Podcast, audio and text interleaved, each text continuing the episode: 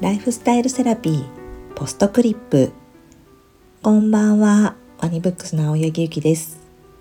今週もお疲れ様でした。の気持ちを込めて私のライフスタイルセラピーのものやエピソードなどを毎週金曜日に少しだけお届けさせていただきたいと思っています。今週はねとにかく花粉がすごいですけれども皆様いかがお過ごしでしょうか？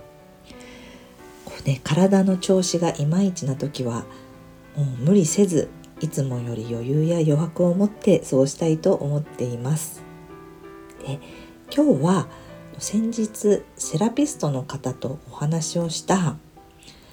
22の感情のスケールの話をしたいなと思っています。今ね時代的にも私のままにとかあるがままみたいな自己実現とかみたいなキーワードがたくさんあるかと思うんですけど私もそのような本を制作中ではあるんですけどその人のね22の感情のスケールの中で21最もこう最下位に近い感情は自己卑下なんだそうですね。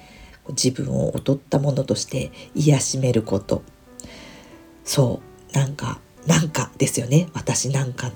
ていう言葉ですね。でなんか私なんかがやっててもとか私なんかが受けてもなとかそこの自己卑下なんかっていう自己卑下は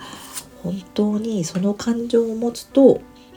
波動が悪くなってこう低次元のものが寄ってきて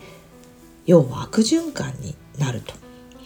そういうお話を聞いていて。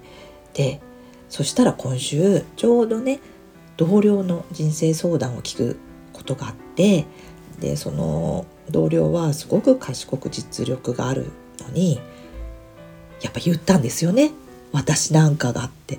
出たそのワードと思って、まあ、この話をして、まあ、そういう思いや自分を卑下する言葉から発する行動とか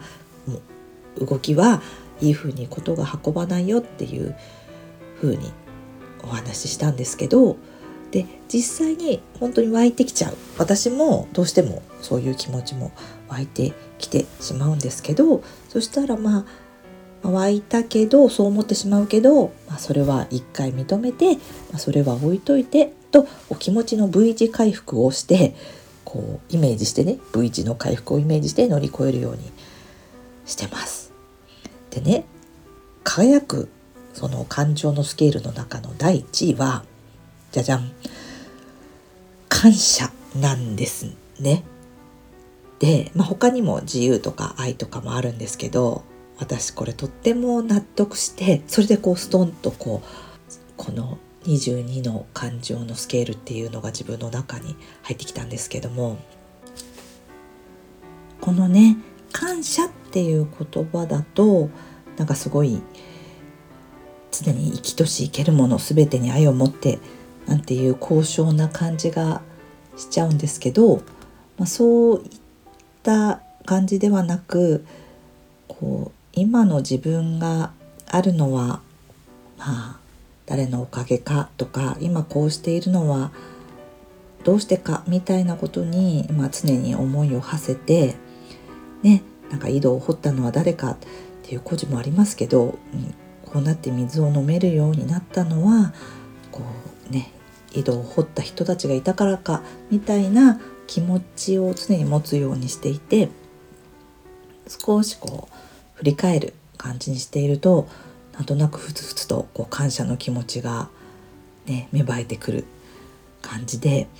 でこうそういう気持ちを持ってるとなんか確かにいいことが起こりそうな感じもしますしなんかいい風にそういう風に自分の環境をそう考えることであの動かせる、まあ、22の感情のスケール的にはこういい波動のものがこう来るみたいな感じで思ってるんだったらそういうことが起きるんだったらお得だよねみたいな感じで捉えてます。まあ陰徳貯金的な考えですかね。この22の感情の段階ってあの日本のことわざとかでも「笑う角には福来たる」っていうこう笑うとねあのいいことが起きるよって言ったようなことわざがあるからやっぱりそういう感覚って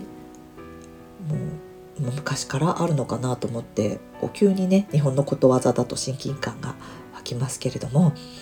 私もこのねこの22の感情のスケールの話を心にちょっと止める感じでなんか持ってたいなと思いました。はい、じゃあ3月も始まりまして花粉もひどい状況ですが、ね、これから桜が開花してもう日本中がピンク色に染まるっていうのはすごい楽しみにしています。ではまた来週お会いしましょう。